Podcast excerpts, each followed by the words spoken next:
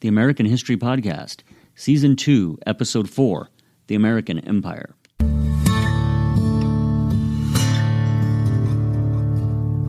Welcome to the American History Podcast.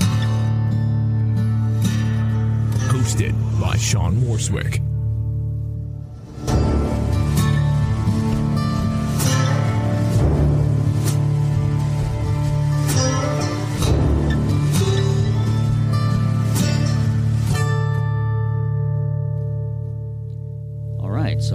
Back, friends and listeners.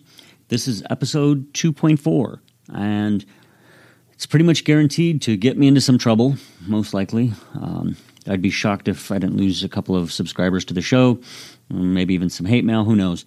Um, now, that's not me asking for hate mail. I'm not asking you to unsubscribe. Um, it's just that I think this episode will be controversial in a way.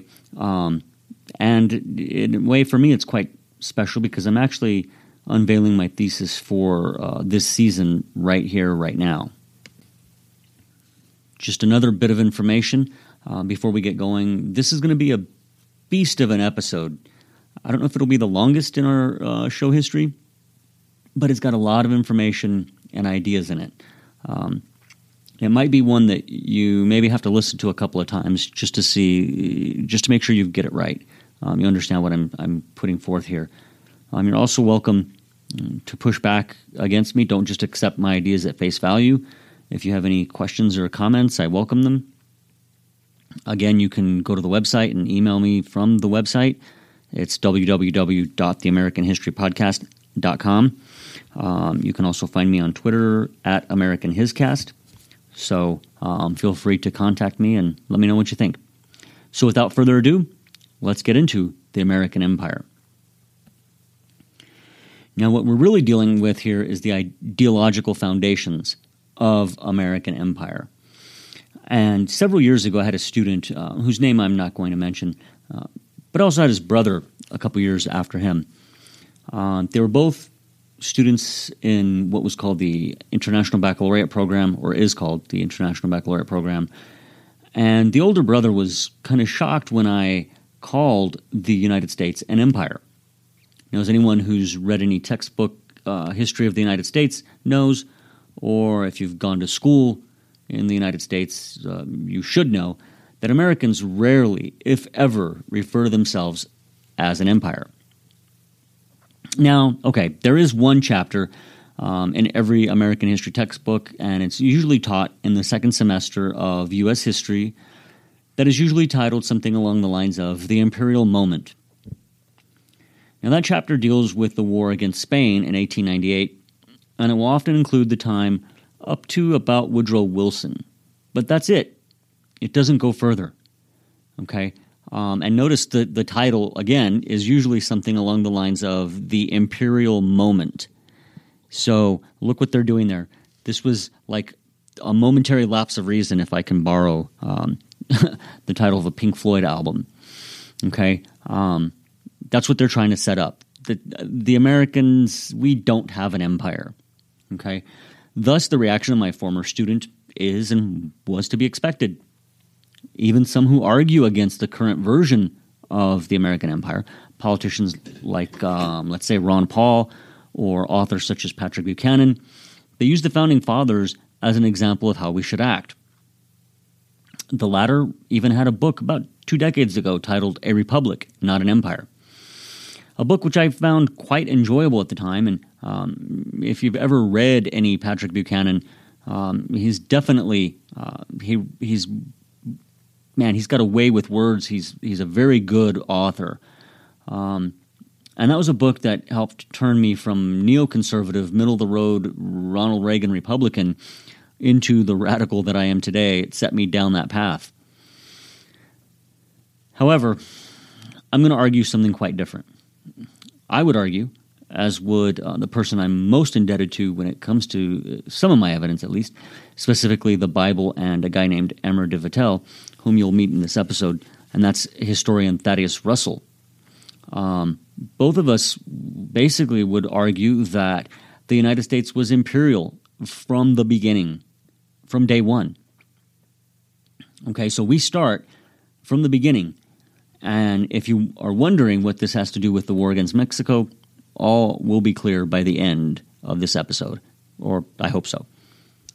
So let's start with the Bible. The New Testament has a verse in it which um, Christians are told it is their duty to go out and teach all nations. And this is Matthew 28 16 through 30. So the first question that pops into mind teach nations.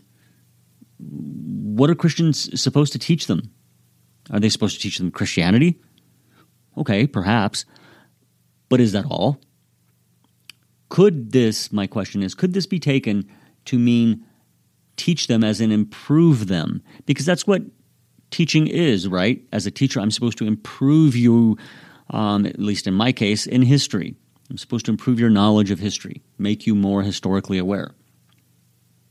So, could this be taken to mean teach them in a way to improve them? Perhaps bring the light of civilization to them?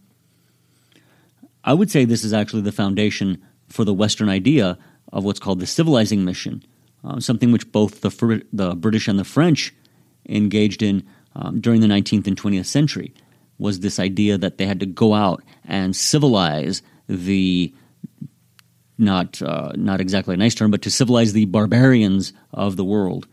Okay, um, and that's something which I would say the United States feels it's doing, it's engaged in, and it's still doing today. But if that's not enough, you can add John Winthrop's concept of the quote shining city on a hill.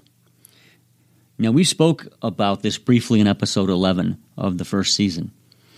Now, I don't believe that he wrote it with the intention of creating an empire. Okay, that's not, that's not what he had in mind. Um, but the fact is, this has been used by later generations, this phrase, as the justification, especially by neoconservatives, for American overseas empire. Further, if you add in the part from the Bible that we mentioned just a moment ago, it starts to become a bit clearer.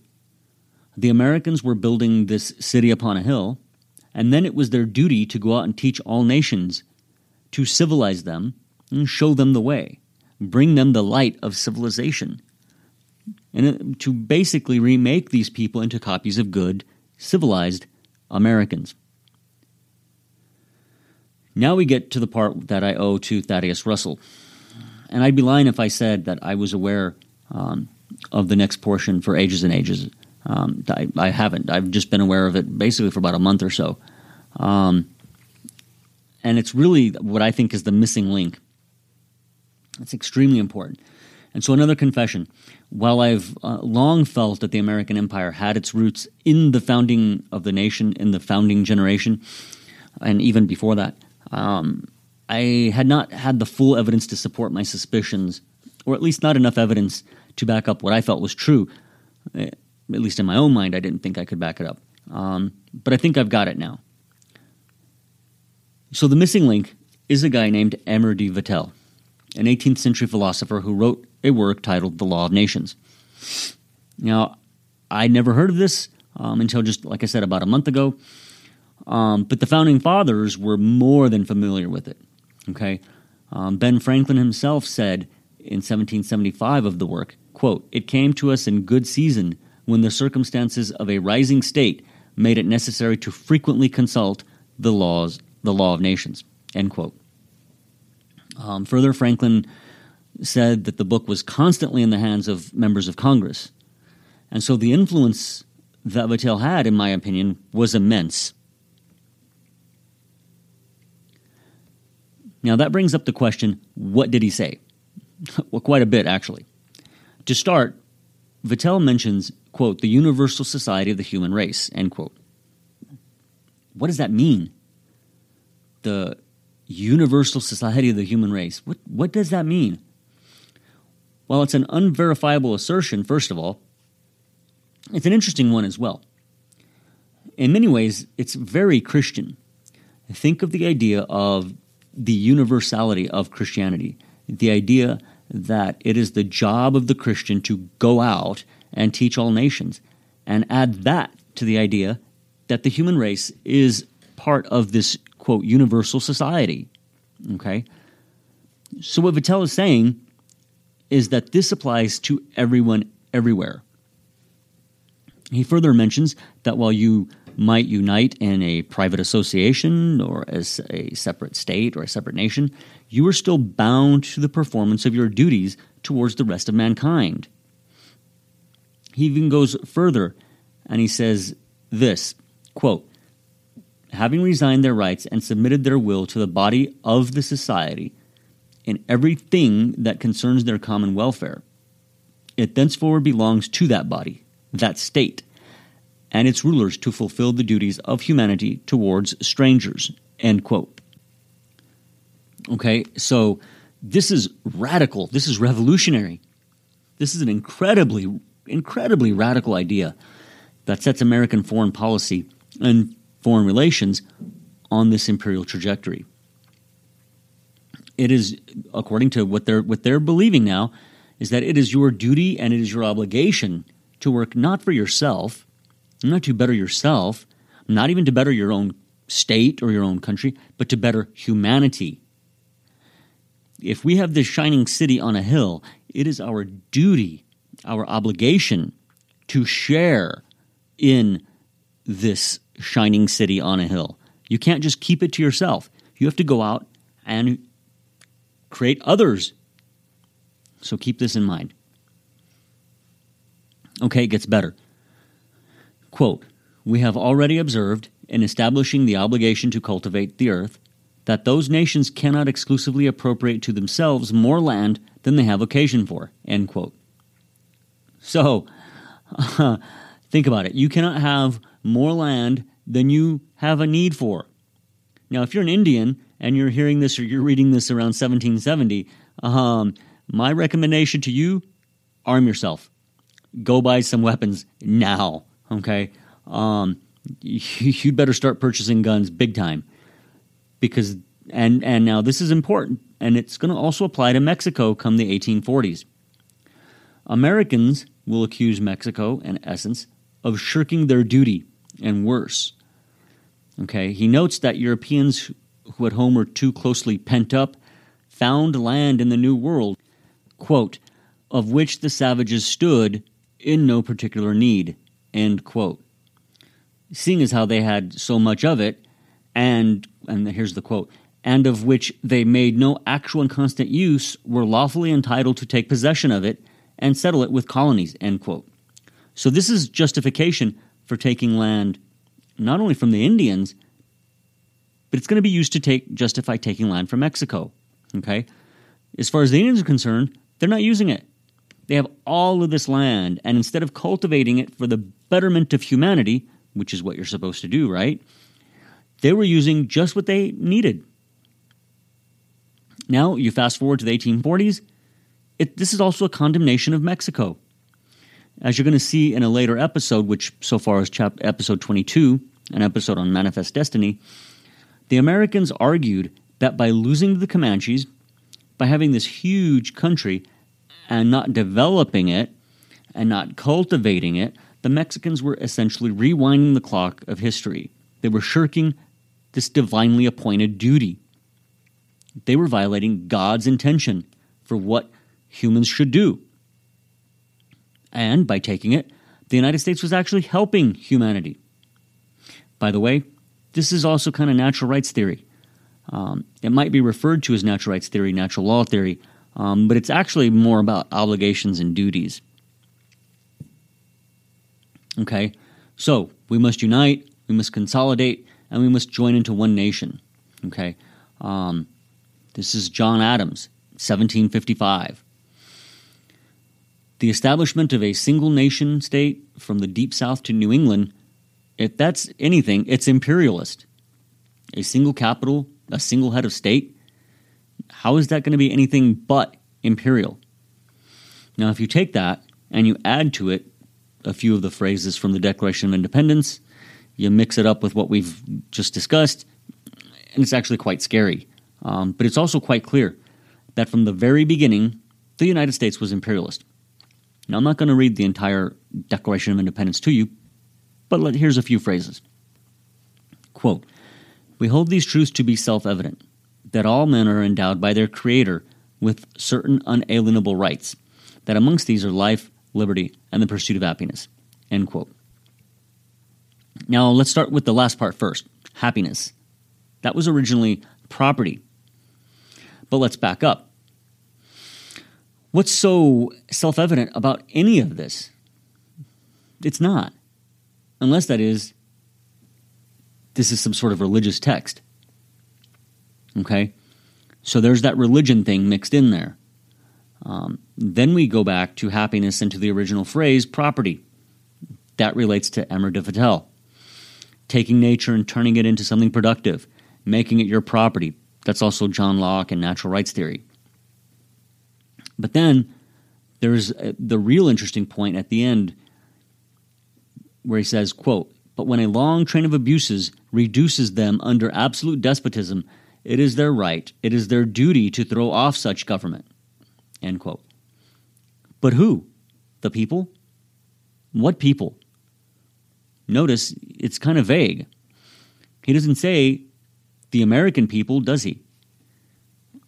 And remember, there wasn't really this idea of an American people at this point, anyways. Okay? Um, he doesn't say the people of the colonies. So I would offer the following proposition. Um, the author here is referring to people in the aggregate, the people of the civilized world. And remember, it is the duty and the obligation of people to improve humanity. So, in my mind, this becomes a justification for American interference the world over throughout the last 150 years or so, whether it's Cuba in the late 19th century, Vietnam beginning in the 1950s and 60s, um, Iraq in 1991 and 2003. How about North Korea? They suffer under a despotism. Or to use the words of the Declaration, they suffer, quote, a long train of abuses and usurpations pursuing invariably the same object, evinces a design to reduce them under absolute despotism. It is their right, so forth and so on. End quote. Who? The people. And what is what are they supposed to do? They're supposed to throw off such government. But again, who has this right? Who has this duty? The authors of the Declaration of Independence are quite vague, um, purposely, I believe, in the way they are it's just why are they vague? Okay, um, it's it's weird. But if you say, for example, goodbye Saddam Hussein, goodbye Kim Jong Il or Kim Jong Un, um, and then suddenly now you've got an excuse for why we are saving these people from despots and despotism. I hope that makes sense so far. So let's look at the Constitution and the founders of that document Alexander Hamilton, James Madison, the Federalists. What they wanted was a government that was a strong central government. Okay, um, so here's Madison, um, 1787. He says the question is whether small or extensive republics are more favorable to the election of proper guardians of the public will, and it is clearly decided in their favor of the latter. End quote. So they wanted more power in the federal government, less power in the states. The founders, who didn't like or trust the masses, whom they thought were corrupt and simply a bunch of drunkards, if you remember back to what we talked about in the, the social episode of season one, they felt that a bigger government was the more likely thing, uh, the bigger a government was, the more likely it was to do the right thing. You couldn't trust local government. Okay? Um, he believed, at least at this point, that a large general government would be more just, more likely to do the right thing. Now, I will say that Madison is a little bit of a problematic character in that he was pretty good at changing um, what he said and what he believed uh, over the years. But this is what he said at that point. Now, while the Federalists went out to some extent, they actually didn't get what they wanted completely. They didn't get and they sure as heck didn't get it without a fight. And what I mean is that the reality is, while they didn't get an overly strong central government, they did get a vaguely word document which would allow the government, whether you like it or not, to grow into the imperial edifice that it has become. Now, as far as the people, um, as far as the fight, I should say, people like Patrick Henry knew this constitution, this creation, was dangerous, and it would lead to empire So here's Patrick Henry. Quote, if we admit this consolidated government, it will become like it will be because we like a great, splendid one. Some way or other, we must be a great and mighty empire. When the American spirit was in its youth, the language of America was different. Liberty, sir, was then the primary object. End quote. And he goes on to say that, assisted by the ropes and chains of consolidation, this, this the Constitution of the Constitution, um, the country would be converted into a quote powerful and mighty empire. End quote. He even goes further. He says, "Look, there's no checks, there's no balances that can keep the government from growing large, no matter what the Federalists are saying." And I think Patrick Henry was right. He and the Anti Federalists argued that the larger the government, the less control you have over it. Further, he connects the Constitution to empire. The United States, in bringing the people of the 13 states together under one government, is, in effect, imperial. So, in a weird way, both of these guys are kind of predicting what would happen. All right. Now, the idea that the founding fathers were against an imperialist ideology is another one that I want to deal with and I would say it's just incorrect. They were, at the very least, planting the seeds for a distinct American imperialist agenda. Even some of my heroes, like Ron Paul, who argue that Thomas Jefferson wasn't an imperialist, um, I hate to say it, I, I would argue he's wrong. Um, in 1780, Jefferson mentions the idea that the United States would be, quote, an empire of liberty, end quote. What does that mean? An empire isn't voluntary in the first place. Um, so I'm not sure what how you can have an empire of liberty. okay, um, some argue that he was postulating the idea that the United States would build such an amazing republic that everyone would want to emulate us. Back to this shining city on the hill idea, which we mentioned earlier. We would turn the, these other countries into copies of ourselves through commerce and trade, is what you might argue that Jefferson was saying. Okay? But here's Jefferson again, this time in 1809, writing to James Madison, who at that point was president. Quote, we should then have only to include the North, Canada, in our Confederacy, and we should have such an empire for liberty as she has never surveyed since the creation. No constitution was ever before so well calculated as ours for extensive empire and self government. By this point, Jefferson had already purchased the Louisiana Territory from France for a, basically a song and a dance. It was the largest land swap in history, and if you happen to live there already, guess what? You're now American. Um, you are now part of the American Continental Empire. Okay, so I've gone on for a while about this. And while I've mentioned them briefly, I've not talked too much about um, these so called foreigners uh, who've been incorporated into the empire. But what if they preferred a different way of life? Do they get a choice? Of course not. Remember, the admonition to go out and teach the nations, to improve them, comes from God. One is obligated to do so. Um, those people who created and preferred to live in a different, a different way of life um, they're inferior. They're backwards. They're the ones who are ripe for being educated and reformed, um, dare I say, civilized in the American way.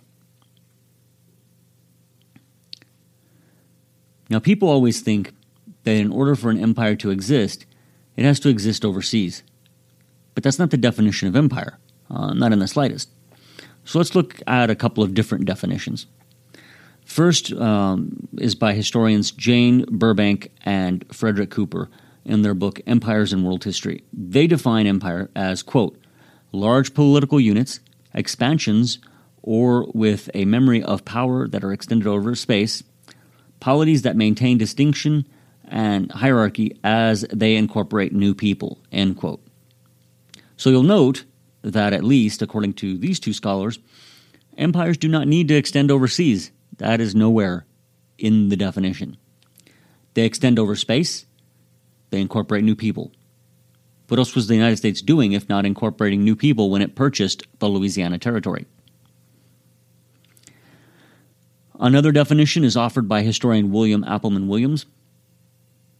He refers to empire as the forcible subjugation of formerly independent peoples by a wholly external power and their subsequent rule by the imperial metropolis. Empires were built historically by taking land from the traditional owners through military or economic power and then integrating them into an extended economic and political system. This is what the United States was doing, and it's what it has done, I would argue, since its founding, and it continues to do so even today. Okay? Um, furthermore, this is not anathema to the American tradition. Instead, I think you can see it's wholly consistent with the ideals of the founding fathers. Okay, so let's look at the empire in action a little bit. I hope you're still with me. The aforementioned uh, Williams also argues that the establishment of the United States in the late 18th century created not an isolationist nation. Instead, what was created was a world power which sought out and desired to play a very active role in international affairs. And so there are two examples which um, we can use of the United States playing this active role during the presidencies of supposed isolationists like um, Jefferson and Madison. Now, the first is Jefferson and his involvement um, of the U.S. Navy in the war against the Barbary pirates. At the same time that the Napoleonic Wars are raging in Europe, um, you've got these Barbary pirates operating off the north coast of Africa, up in the Mediterranean. Now, there's at least one non military option which could have been used. Okay? They are, yes, they're, they're, they're hurting our shipping and all that, but that doesn't mean that you necessarily have to respond with war or with military action. Okay? Um, instead, what Jefferson, this isolationist president, does is he takes a very aggressive move to engage in a war that's thousands of miles from home. Now, maybe this isn't an imperial move. I would disagree. But it does shed some life, light, I should say, on the fact that Jefferson was not this, quote, isolationist. And certainly not the isolationist that neocons like John McCain uh, try to paint him out to be. Okay? And so this brings up the question what was he supposed to do? I, I can hear you thinking that right now just let American ships be attacked? Okay, look, I might be naive, but I would argue, and I know I'm not the only one who would argue this, that the best course of action is not armed intervention. If you want to convert people to your way of thinking, you don't do it at the point of a gun. It's through peaceful interaction and dialogue. As John Quincy Adams famously said, and I'm just paraphrasing him here, uh, but the United States does not need to go abroad to seek monsters to destroy. If you want to convert people, you do it through peaceful interaction and commerce. Um, example number one currently is China. Uh, we didn't need to go to war with China to move them into the free market. They became a free market economy willingly. Um, they wanted the good stuff that we had. I believe it was Deng Xiaoping in the late 1970s visited, I think it was New York, and said basically, we need this to his advisors. We need this market economy. Okay. Um, you can look at the Soviets. The Soviets were also won over to the free market uh, to trade and commerce, not through a gun, but through example. Now, I can hear you thinking, okay, China's not a free society. The Communist Party still rules China. Okay, that's true. But what does that matter? They are a free market. Um, the same for Russia. What do you care about their political system? Why do you feel like you need to go over and fix their political system and make it resemble ours? Is that your duty? Is that maybe your obligation to improve humanity? Do you see what I did right there? Think about that. Then there's Madison and the War of 1812. Now, often this is seen as a failure. Uh, okay, but it could be viewed in a very different light. So think of it this way while, yes, the United States suffered the humiliation of having its capital occupied and burnt, um, it also uh, failed in this quite grandiose plan to capture Canada. Okay, sure. But it fought the British Empire to a draw. So that's two wars since the 1770s. You've got the American War for Independence. Now you've got the War for 1812. And the big, bad, mighty British Empire is one loss and one draw. The British had to negotiate a settlement, and the Americans, well, they secured their west flank up to the Mississippi River. Furthermore, Spain ended up ceding Florida to the United States and defined the border between the Spanish Empire in North America and the U.S. So now Americans could proudly proclaim they were the preeminent power in North America. So, what was this? Is this isolationism? I f- would certainly say not. I would suggest this is an aggressive and expansive foreign policy that is being implemented and acted upon by an imperial government which has its roots in the revolutionary generation, as we spoke about earlier. Um, Williams himself notes that Americans thought of themselves as an empire from the birth of the Republic. The problem that's identified by historian um, Thomas A. Bailey as early as the 1960s is in our terminology. Often we associate the term empire with world power. Now, Bailey notes that by defining the term world power as, quote, a nation with sufficient power in being or capable of being mobilized to affect world politics positively and over a period of time, end quote. He says that's the problem. By defining it that way, um, it kind of makes you think of I don't know how to put it. Um, empire, as in you know the the evil empire, galactic empire of Star Wars. That's what you're thinking. Okay, um, but as Bailey himself says, if you ask, does this definition describe the United States from the start, and you really think about it, the answer is emphatically yes. Remember, we had the power to fight the British Empire twice in four decades one win and one draw. Imperial.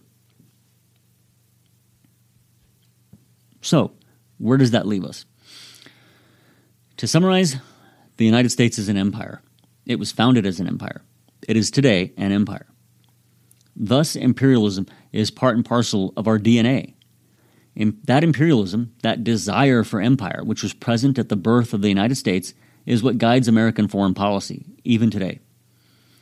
Indeed, um, there are three guiding principles to American foreign policy, hmm, some more benign than others.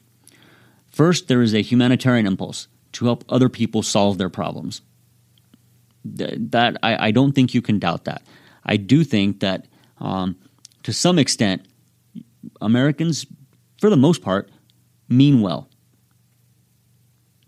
Secondly, the United States is guided by the principle of self determination at the international level. Now, these first two concepts are complementary. Um, however, they're going to be contradicted by the third concept, and that is the belief that other people are incapable of solving their own problems and improving their own lives unless they follow the blueprint laid down by the United States. In other words, Americans want to um, go out and help others. They want to do good, they want to be helpful. However, they believe they have a God given commitment or commandment to go out and to teach the people of the world how to better themselves. If those people don't want to do it our way, then the problem rests with the people themselves, not with the fact that it's our way. There's something wrong with those people. Um, quite obviously, they must be then educated you must teach them. You must make them understand that our way is the right way. Okay, so that's quite a bit of information. Um, we're going to leave it there, at least for now. Uh, we will pick up this issue and carry it on to its next logical step when we discuss Manifest Destiny, an episode which is scheduled to be number 22, although that might change, so don't bet on it, please. Um, hopefully, I didn't lose you. Um, if you have any questions, please feel free to email me. The email is sean at the American History Podcast.com. You can also find me on Twitter at American Hiscast. If you go to the website, hopefully within the next few days, you'll be able to see the sources that we're using for season two. And you can support the show by entering Amazon via those sources whenever you're going to make an Amazon purchase. It doesn't have to be the, the actual source itself that you buy. You can buy anything on Amazon, and Amazon will donate a few pennies to the show. I mean, Jeff Bezos has plenty of money, so why not let him throw some money our way? And finally, if you are on the website, please sign up for our email updates. All right. Until next time, I'm Sean. You've been listening to the American History Podcast, and we'll see you soon.